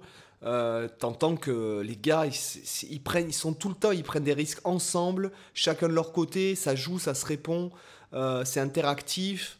Euh, voilà, c'est pas jouer sur un backing track parce que par exemple, notamment, alors si on, si on arrive à parler de l'impro, etc., c'est vrai que je fais beaucoup de backing track parce que j'ai capté que c'était un bon moyen pour, excusez-moi, je vais jouer la transparence, mais pour faire des vues, et pour derrière faire du streaming, et puis derrière les revendre, et puis que les gens me les commandent pour faire leurs morceaux, ou que certains fassent des chansons même avec, et que je me retrouve crédité sur un morceau en Corée du Sud qui a fait, euh, euh, il y a quelques mois, il a fait plus de 500 000 streams, alors que... moi, il m'a crédité, le mec, j'étais même pas au courant qu'il avait fait un morceau avec. Si tu veux, ça m'a permis de, de, de, trouver un filon qui, qui aujourd'hui me permet de, de, gagner de l'argent.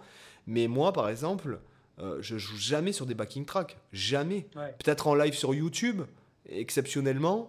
Euh, quand je dois enregistrer, en fait, au final, je joue sur un backing track, euh, mais j'essaye quand même d'avoir une certaine interactivité et pas juste jouer comme si je jouais sur un clic. Mais quand je travaille l'impro, ben, je me mets le, clic ou rien, d'accord Ou je joue seul en me disant, voilà. Je, je, fais, si tu veux euh, le travail sur le clic et je me mets des contraintes de clic. C'est-à-dire que par exemple, je vais me dire, bah tiens, aujourd'hui j'ai travaillé, euh, par exemple, un truc bête, par exemple, je vais travailler euh, le clic sur le contretemps ou sur la deuxième double croche ou en me disant, bah tiens, aujourd'hui je travaille le quintolé. Donc le quintolé, bah, le clic ça représente le deuxième, le troisième, le quatrième, le cinquième ou le premier quintolé. Ou je me dis, bah tiens, le clic il tombe tous les cinq temps dans une mesure à, à, à 4 temps. Donc ça ferait 1, 2, 3, 4, 1, 2, 3, 4, 1, 2, 3, 4, 1, 2, 3, 4, 1, tu vois, etc. Euh, où je me dis le clic, bah, c'est du swing, c'est le deuxième, euh, le, deuxième, quatrième temps, ou que le 2, ou que le 4, ou que le 1. Euh, ou c'est le, plus difficile après, c'est la croche pointée, ou, euh, ou le deuxième triolet, ou la croche en l'air swing.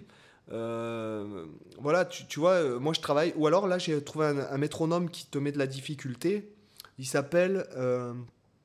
Euh, Metronomics, je crois que je l'ai payé 5 ou 6 euros. Et par exemple, ça te met des, contraintes. En fait, par exemple, tu, tu, peux lui demander de te mettre des difficultés. Par exemple, là, j'ai un clic.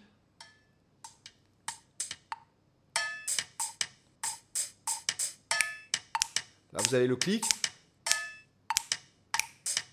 Et lui, je lui ai demandé de me mettre des triolets noirs euh, aléatoirement pour que, en fait, moi, je garde le tempo et après, je me vire le clic et je joue en fait en gardant le tempo alors que derrière le clic il fait n'importe quoi. Tu peux mettre mm. des quintolets, tu peux mettre des triolets, des doubles croches, des triples avec euh, les éléments comme ça. Voilà, donc par exemple, c'est en fait pour me forcer à moi être solide euh, rythmiquement, en tout cas dans l'improvisation quoi. Voilà. Mm. Et après, ce qui peut être intéressant, parce que là, euh, par rapport à ce que tu dis là, on peut peut-être justement donner quelques pistes aux gens pour euh, justement aborder un peu certains aspects de la pro. Là, tu parles du rythme. Euh, si on parle par exemple des notes, Alors, moi, moi, ce que je dirais, je dirais que dans un style jazz, fusion et même dans l'absolu, l'idée que vous devez mettre en premier et de loin, à 70, entre 70, 75, voire 80%, c'est le rythme. Uh-huh. Le rythme, l'interprétation rythmique, la nuance, et après les notes. Les notes viennent bien après, et parce qu'encore une fois, euh, il y a très peu de modes utilisés dans l'absolu, on est d'accord. Euh, après moi, là-dessus, le jazz, c'est une musique que je connais Absolument pas. Non, mais dans le jazz, parce qu'il y a des gens qui s'imaginent. Euh, alors, il fait, alors, il peut y avoir dans le jazz euh, euh, si jamais, par exemple, je, parle d'un point de vue, c'est des trucs que j'ai traités dans mon premier vlog, euh, tu as les, la gamme majeure, la gamme mineure relative, donc ce sont les mêmes notes, d'accord Puisque c'est pour ça qu'on dit qu'elles sont relatives. de ça, tu, tu en découles sept modes. Tu as le mineur harmonique, le mineur mélodique, le majeur harmonique, en découles sept modes. Tu as les énigmatiques majeur mineur, tu as les napolitaines majeur mineur, euh, tu as euh, le ionien bémol 5, tu as les modes à transposition limitée de Messiaen, gamme euh, symétrique comme gamme ton partant augmenté, diminué. tu as après tous les modes un peu zarbi, les ragas indiens, etc. Mais encore une fois, ça, ça, ça fait du skill. Qui peut te permettre de jouer mieux, mais déjà fais sonner bien ta pinta avec une richesse rythmique et déjà tu verras que déjà les possibilités sont infinies. Hein, on pourrait parler des pentes altérées, on pourrait parler des gammes bebop. Alors certains vont me dire ouais les gammes bebop machin, mais les gammes bebop c'est simplement des gammes euh, qui contiennent une note en plus et que euh, les gars ont utilisé par exemple la gamme euh, bebop majeure, c'est simplement do ré mi fa sol la, do ré mi fa sol la bémol la.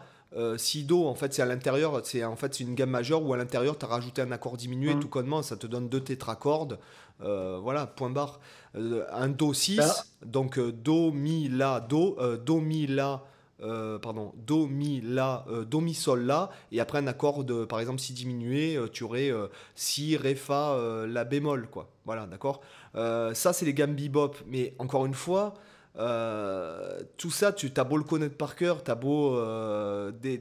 même si on parle des modes de transposition limitée, limitée de Messiaen, mais je veux dire, même du dodécaphonisme, pourquoi pas euh, si déjà tu mets pas la 13 note, donc euh, c'est le silence, euh, tu peux bien faire n'importe quoi. Si tu peux être un pro de connaître tous tes modes dans tous les sens et les avoir travaillés dans toutes les techniques possibles avec tous les tempos. Si ce que tu fais c'est des gammes sans inflexion, sans, sans, sans, rythme, truc, ça pue clairement.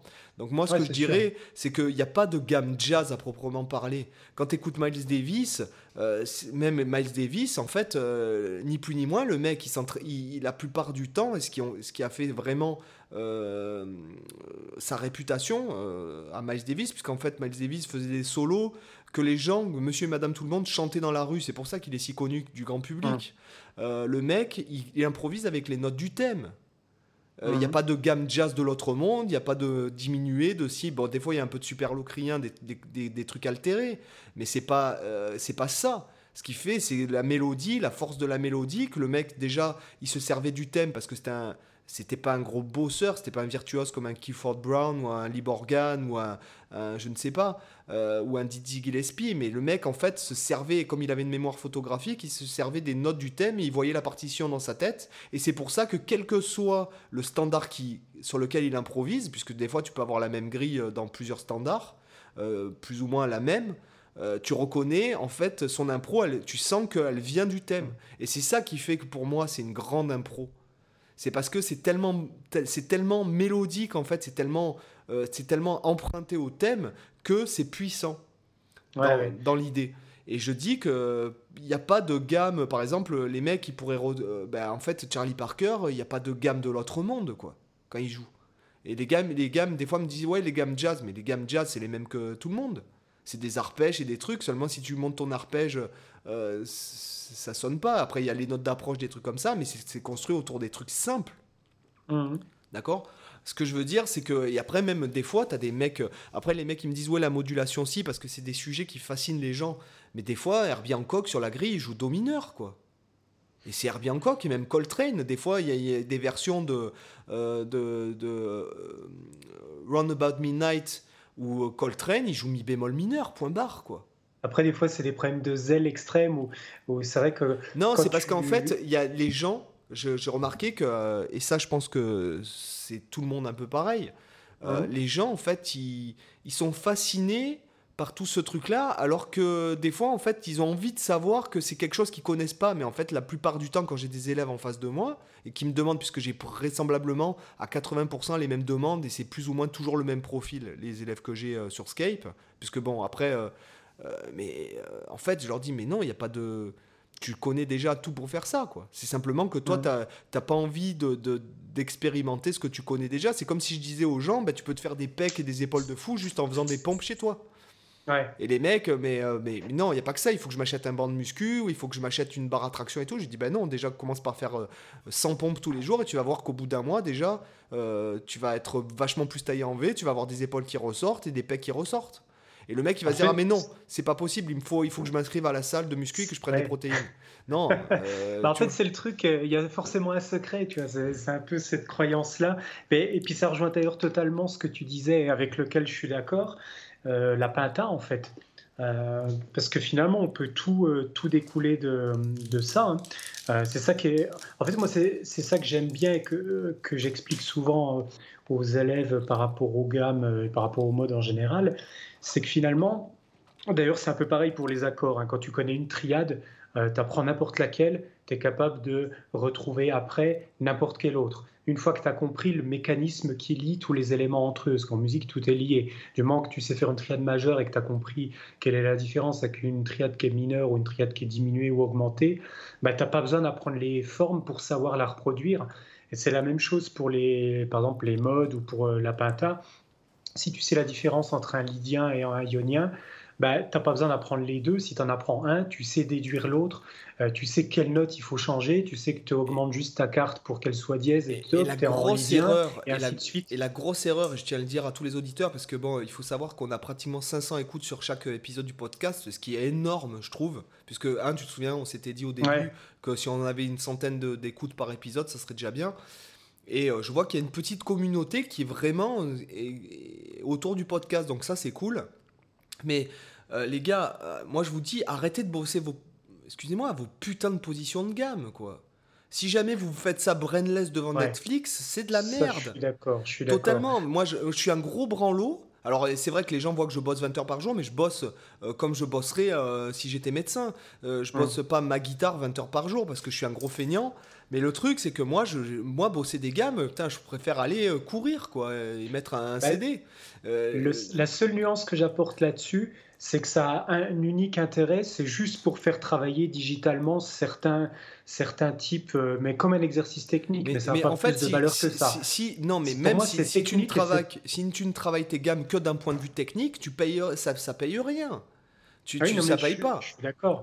Ce que je veux dire là, c'est que ça, le fait de monter les sons de sa gamme, c'est sympa de le faire une fois pour travailler un aspect technique, mais comme tu travaillerais un chromatisme ou comme tu travaillerais n'importe quel autre type d'exo, tu vois. Après, si tu as envie, de, si as envie de déchirer, euh, de shredder comme un malade, euh, ok.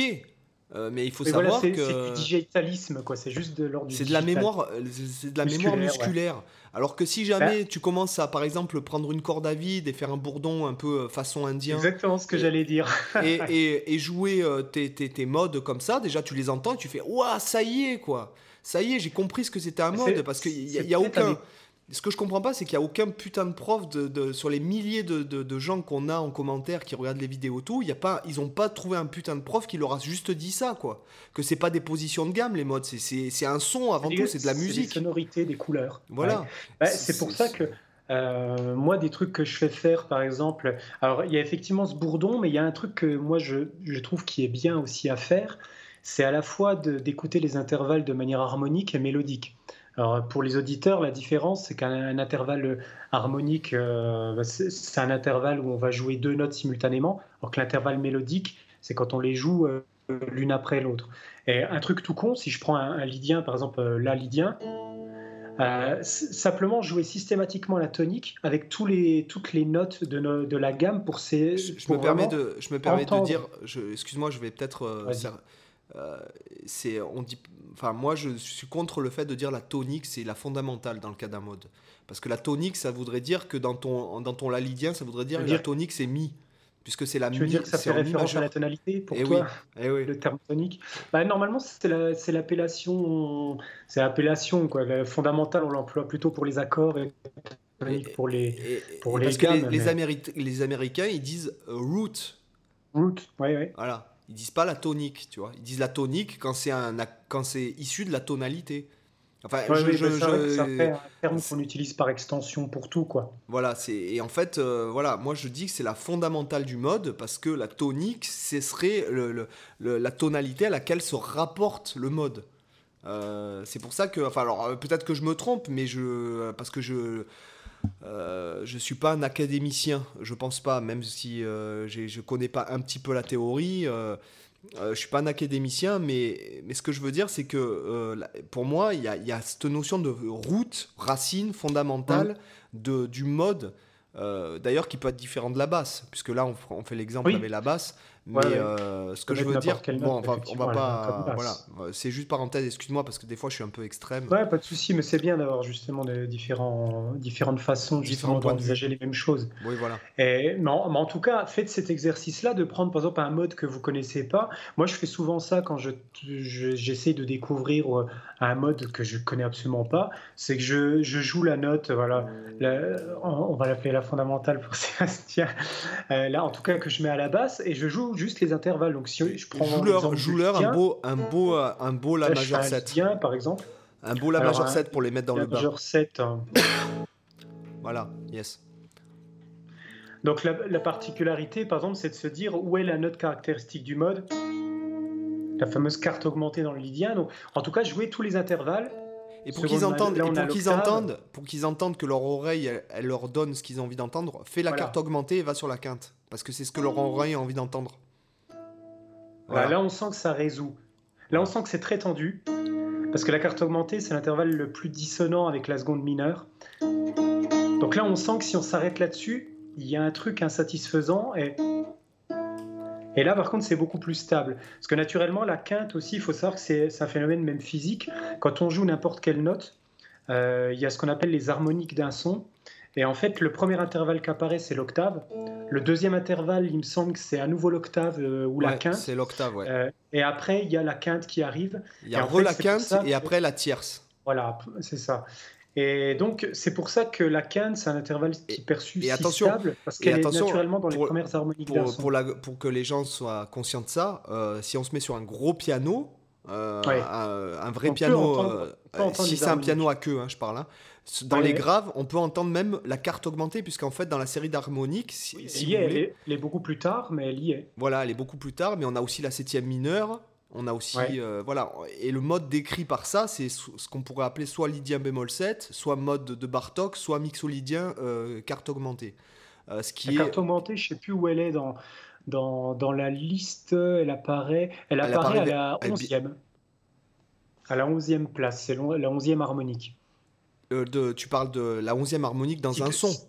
Euh, voilà, si tu joues un son, la 11e harmonique, c'est une carte augmentée. Donc, ce qui est intéressant à, à comprendre avec ça, c'est-à-dire que chaque son, en fait, c'est euh, la, la, chaque son qui est, déjà émis. une sorte de gamme, quoi. Voilà, chaque son qui est émis dans, dans, dans, l'univers, c'est un son qui est composé de, d'harmoniques. Et ce qui est intéressant, c'est que qu'on soit ici sur Terre ou à des milliards d'années-lumière de la Terre, s'il y a un son qui est émis, ce sera la même chose. C'est-à-dire que les lois de, la physique ne changent pas les lois du son. Voilà. Donc il est fort probable que s'il y a une autre civilisation ailleurs dans l'univers, il est fort probable que leur musique pourrait être apparentée à la musique que nous on utilise. C'est-à-dire qu'on aurait une division de soit de l'octave par 12 euh, ou par 24 mhm ou euh, par 48 ou euh, par 96, etc., etc.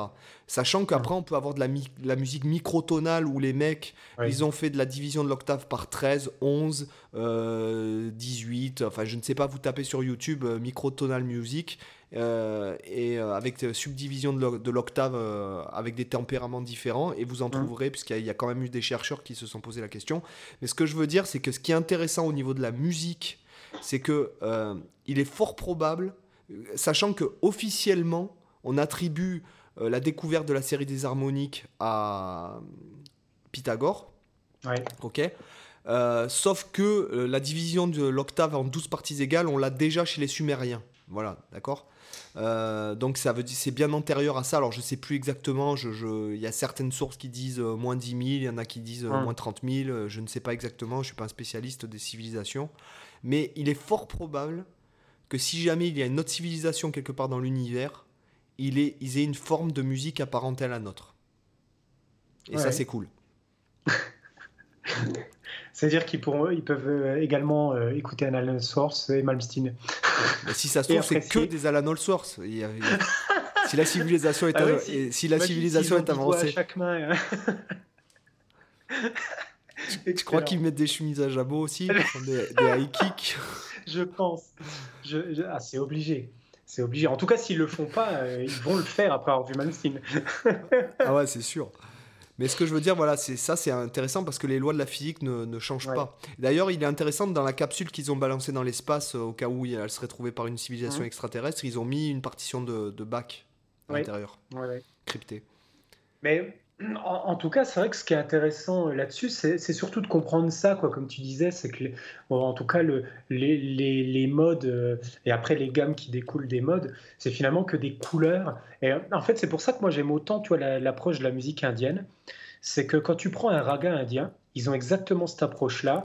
Euh, pour, rappel, les ragas indiens, c'est des choses, euh, si on se réfère vraiment à la musique classique indienne euh, traditionnelle, c'est qu'ils vont pas les jouer n'importe quand, dans n'importe quel contexte. Il y a, des ragas avant, tu joues pour Dieu. Telle heure de la journée. voilà, il y, a, tout des, effectivement des, des contraintes particulières. Et il faut se dire que quand. D'ailleurs, petite parenthèse pour les, auditeurs, vous pouvez aller écouter, si vous voulez écouter un peu de la musique indienne facile euh, à appréhender avec de la guitare, vous pouvez écouter euh, soit euh, les albums de John McLaughlin avec Shakti. Ok, mhm. c'est super. franchement, c'est super reposant. Moi, j'adore écouter ça. alors autant je suis pas un grand fan de, de McLaughlin, mais c'est tellement reposant, c'est tellement relaxant. Sinon, vous pouvez écouter aussi il y, a, un album qui est très intéressant au niveau jazz de Christophe Voilem. D'accord? On n'a rien à voir avec le chanteur qui chante super aigu. Euh, Christophe Voilem qui s'appelle. Euh, je ne sais plus comment il s'appelle. Il y a un de ces deux albums euh, qu'on ne peut pas trouver d'ailleurs sur. Alors je ne sais pas sur Spotify. Christophe Voilem, donc il est.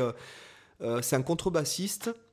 qui a fait un ah album indien, notamment il y a Nelson Veras à l'intérieur en guitariste, il y a aussi euh, Manu Kojia, euh, j'adore le phrasé aussi de ce gars d'ailleurs, qui est pas très très connu, qui est un guitariste français d'origine. Euh, d'origine, je ne sais plus quelle origine il a, mais enfin en tout cas il est voilà, c'est un mec qui a fait le conservatoire de Paris, Manu Kojia, qui a joué avec Truffaz, qui a un super phrasé aussi. je crois qu'il est, je crois qu'il est, ah, je vais pas dire de bêtises, je crois qu'il est, il est d'une origine genre libanais ou ou, enfin, je ne je, veux pas dire de bêtises, mais en tout cas, voilà, c'est un super guitariste. Donc, allez écouter cet album, il est vraiment génial, quoi. Voilà. donc, la musique indienne, avant de te couper.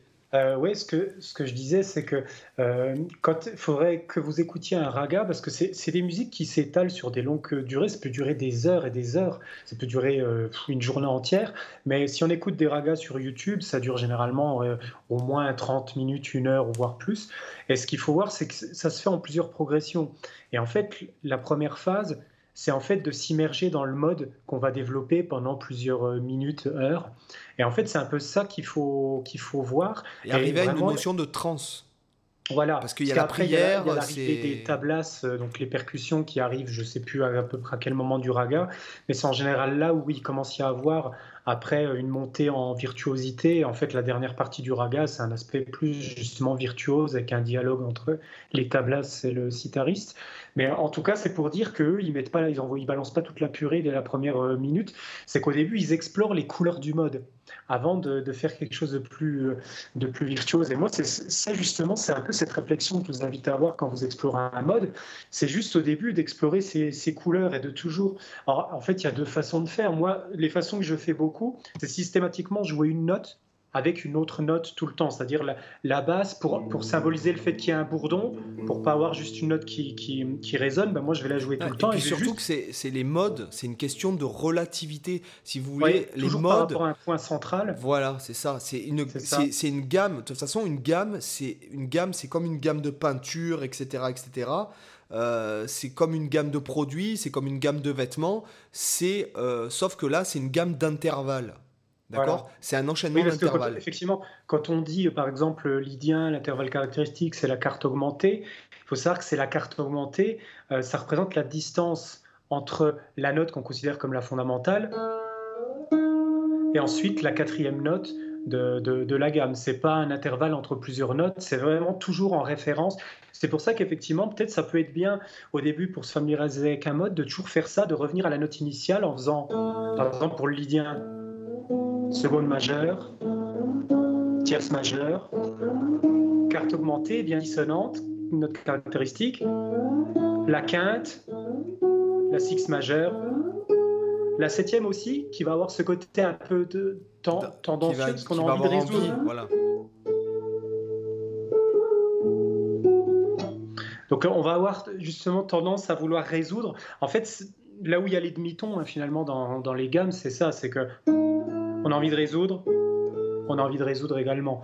Et en fait, de faire ce, travail-là, au début, juste d'écouter comme ça les rapports, les distances, pour saisir un peu l'ambiance, et après, juste s'amuser à, jouer. Euh, de temps en temps, on joue la note, puis on explore les notes.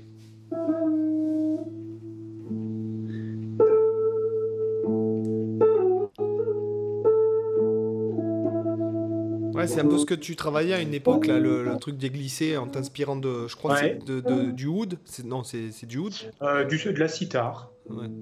Mais là, j'explore au hasard un peu, sans faire des choses virtuoses, on s'en fout. L'idée, c'est d'explorer justement les rapports, les couleurs, l'ambiance.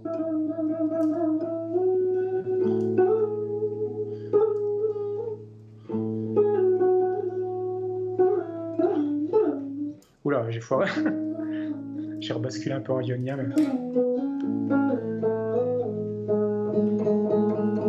On sent bien la dissonance de la septième. Et en fait, juste d'explorer comme ça les couleurs tranquillement, de prendre le temps en fait d'écouter.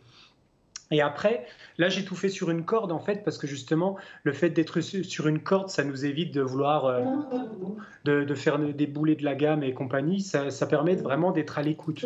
Et puis aussi de s'empêcher de, voilà, comme tu dis, d'empêcher que ce soit les doigts qui jouent. Et c'est un peu ce que je dirais euh, quand, tu, quand tu fais de C'est l'oreille qui, qui, joue. voilà, c'est ça. C'est de faire jouer le euh, la tête, quoi, plutôt que. Ça. voilà. Et puis là, le but, c'est de s'immerger, en fait. C'est vraiment de s'immerger, de se dire là, ouais, là, on est en lydien. Là, je suis en lydien. Ok, je suis bien en lydien. Et là, d'un coup, là, je suis en ionien. Parce que j'ai bémolisé ma carte, je me retrouve avec une carte juste. Là, le lydien. Et là, le, le ionien. Et tout le reste est identique. Ça, c'est le, ionien, alors que votre lydien, vous aurez juste. Et là, on entend bien la différence. Et ça peut être intéressant de faire ça, de se prendre par exemple les trois modes majeurs avec le mixolydien et de, et se les enchaîner comme ça, d'improviser dans les différentes couleurs. Là, je suis. Pour l'instant, par exemple, si je tourne autour des premières notes, on ne peut pas savoir si je suis en lydien, en ionien, etc. Parce que j'ai pas joué les notes caractéristiques. Bah, moi, dans ma formation, dans la formation sur les modes, voilà, je leur ai fait travailler comme ça, d'abord les trois majeurs, après les, trois modes mineurs, et après en dernier le, mode locrien qu'on utilise peu, mais qu'il est intéressant de, hum. de s'entraîner à improviser, parce que quand on s'entraîne à improviser sur des modes qui servent à rien, euh, ça aide à mieux, à mieux improviser sur les modes qui servent. Ouais. Voilà, c'est un peu ce que j'ai remarqué quand j'ai fait tout mon truc sur le, vlog, là, le premier vlog, où j'ai fait vraiment, j'ai traité euh, tous les modes, enfin, pas tous, mais une grande partie, j'ai fait euh, les sept modes euh, majeurs, mineur harmonique, mineur mélodique, mineur majeur harmonique, napolitain majeur, napolitain mineur, mineur hongrois, majeur hongrois, énigmatique majeur et mineur, ionien bémol 5, euh, Prometheus, enfin bon bref, j'ai fait euh, plus, des trucs qui serviront jamais à rien, mais c'est intéressant d'être conscient que ça existe et surtout ça peut le fait de s'entraîner à improviser avec des modes et de créer des mélodies avec des modes qui sont très peu employés, ça mmh. oblige à mieux comprendre et à mieux improviser avec des trucs qui vont te servir après quoi. Et après, ce que j'ai remarqué avec ce travail de fond là, euh, attends, je, je, finis avec ça. En fait, c'est le fait qu'au final, euh, après, quand tu improvises, eh ben, tu, tu, te fous de savoir que la note elle est dans la, dans la gamme ou pas. Et des fois, euh, moi, il m'arrive très souvent de faire exprès de tomber sur une fausse note. Euh, mm. Parce que je l'entends, en fait. voilà, quoi. Je, je l'entends dans ma tête ou je phrase avec des, des, trucs spécifiques ou même des trucs qui sont pas forcément des modes et des gammes, mais juste du phrasing avec des chromatismes. Mhm. Euh, et honnêtement, à force, ben, les, quand, je, quand j'improvise, bon, quand je fais de la musique pour ascenseur, il est clair que je le fais pas parce que ça sonne vraiment particulier. Mais quand je m'enregistre sur des trucs qui me plaisent à moi, ce que, j'aime, ce que je préfère quand je joue, en fait, c'est la façon dont j'improvise sans forcément utiliser des gammes, etc. C'est-à-dire avec des, des phrasings. Euh, euh, qui, qui, va qui bon pour, pour ceux qui, euh, qui vont jouer out et qui n'ont pas forcément une explication musicale ou scientifique, mais juste mhm. parce que je me suis entraîné à phraser en faisant ça. Voilà. Ah, puis ce qui est intéressant, c'est comme je disais aussi tout à l'heure, c'est que tous ces modes que tu cites, qui sont effectivement pas forcément les plus employés, euh, pas forcément ceux que tu emploieras beaucoup dans ta vie, malgré tout, tu peux toujours leur trouver des connexions avec des modes que tu connais, parce que des fois, en changeant une note, tu obtiens un mode qui va être très différent et, en changeant à partir de lui, en changeant une autre note, tu, euh, tu vas obtenir un nouveau mode ou alors en partant d'un mode que tu connais bien, tu changes deux notes, tu bascules dans un autre. Finalement, en fait, c'est surtout ça qu'il faut comprendre, c'est que les modes, c'est que des successions d'intervalles et ensuite, en bougeant juste c'est comme des petits curseurs, juste en bougeant un ou deux curseurs, ça donne un nouveau mode, mais qui, voilà, qui sont toujours liés les uns aux autres finalement. Et comme je montrais là, entre lydien, mixolydien, ionien, etc., c'est à chaque fois un intervalle qui bouge à un endroit différent, mais toutes les autres notes sont les mêmes. Donc en fait, c'est ça qu'il faut comprendre. Euh, après, après, ce qui est euh, important, c'est de partir de cette pentatonique, parce que tu, tu, tu, faisais souvent référence à ça, que la pentatonique, on, peut y passer encore des siècles dessus, et je suis tout à fait d'accord avec ça, parce que quand tu regardes bien une pentatonique, tu n'as que cinq notes, et finalement, ben, en comblant les deux trous qui manquent, tu peux obtenir de, plusieurs gammes différentes à, à cette note.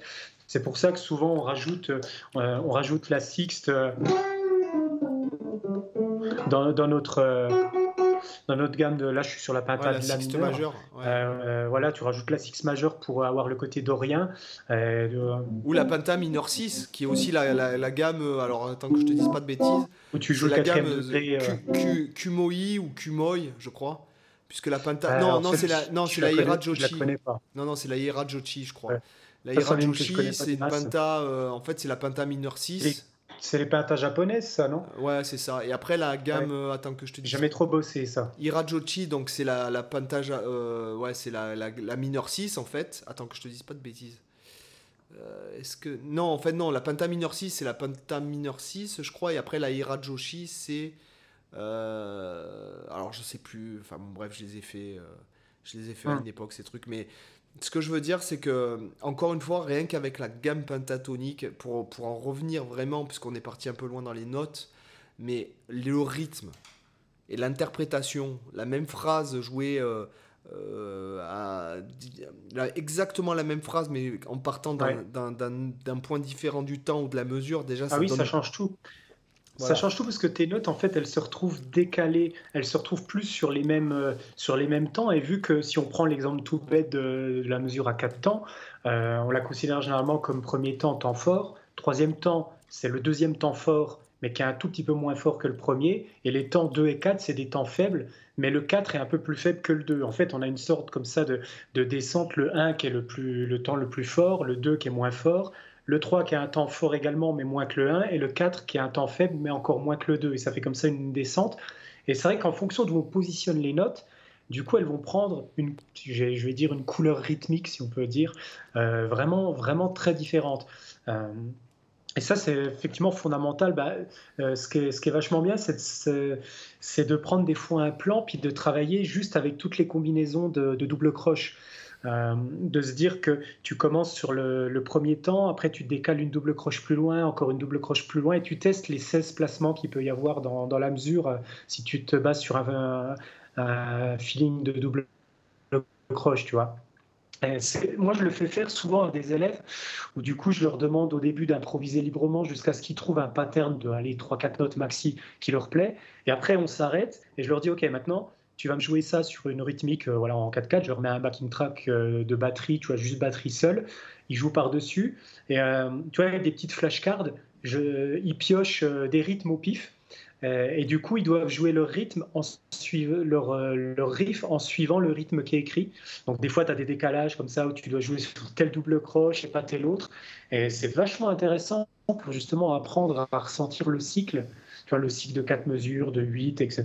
Que souvent le cycle qu'on rencontre par multiple de 4.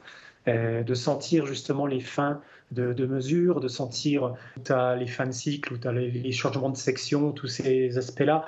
En gros, arriver à sentir le rythme à des échelles plus ou moins grandes. Quoi. Ah oui, oui, de toute façon, il faut sentir. Euh, l'architecture du, du, solo, c'est vachement important. Enfin, mm. c'est comme euh, bon, des fois, nous, on, on part loin dans, dans le podcast, on dérive. Mais c'est un peu, euh, c'est comme si tu me posais une question de savoir quel game je vais jouer, que moi je te parle de, le, du temps qu'il fait chez moi. Et à un moment donné, il faut être cohérent aussi dans ton discours. Et, euh, et voilà quoi. Hein. C'est, pour, enfin pour moi, par exemple, c'est vrai que j'écoute beaucoup de blues, notamment pas forcément des gars connus. Et euh, des fois, je me dis, voilà, des fois avec une, une penta et du son, parce que le son y est pour beaucoup. Euh, c'est-à-dire, il y, a, beaucoup cette notion de son, notamment, je, euh, je, discute souvent avec un spécialiste du vintage et compagnie euh, sur Internet, sur, enfin, un mec que j'ai connu via Facebook et qui finalement qui est devenu une personne que je connais, avec qui je, à qui je demande des conseils des fois.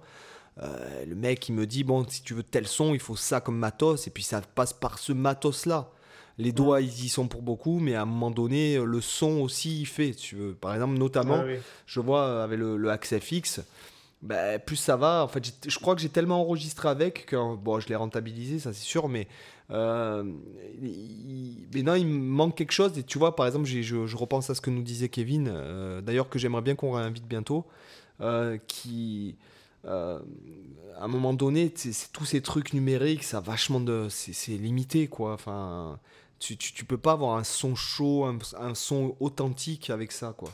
Tu vois? Même je vois même sur internet, sur YouTube. que tu as besoin de jouer, quoi, c'est ça.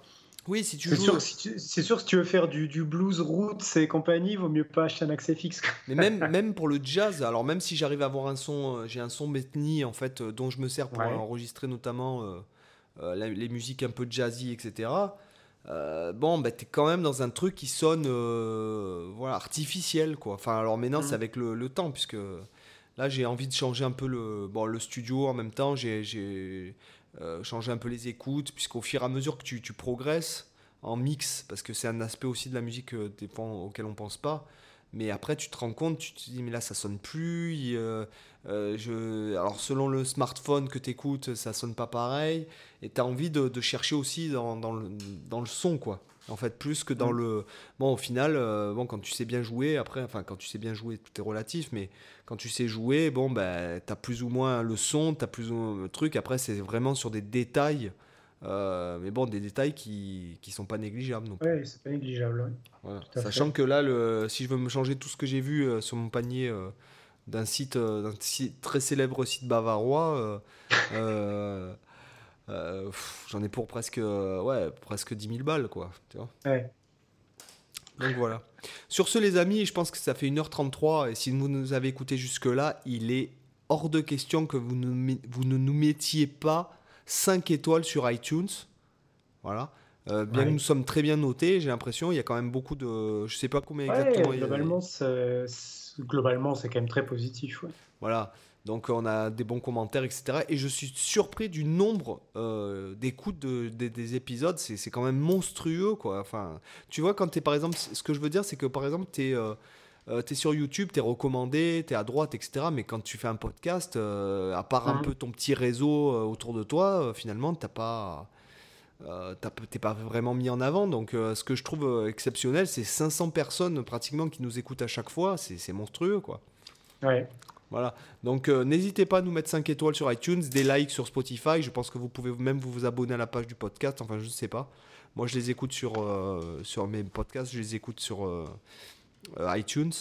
Bon, j'écoute à part celui de Pierre Journal, mais je crois qu'il y en a d'autres, un peu des podcasts guitare. Je crois que Pierre Journal m'avait dit qu'il Ouais, en existait d'autres. quelques-uns, mais Voilà, j'ai je- pas trop écouté encore. J'écoute surtout euh, des On podcasts euh, euh, de ouais plutôt axés. euh, par exemple, j'ai- j'aime bien celui de Franck Ferrand de podcast. hein. Je, je fais un peu de, de pub, donc ah, il faut écouter celui de Pierre Journal si vous aimez les podcasts, donc de la chaîne guitare. Alors moi, j'écoute énormément. Euh, Franck Ferrand, donc euh, c'est par exemple, c'est euh, comment il s'appelle son podcast? Attends, je vais regarder.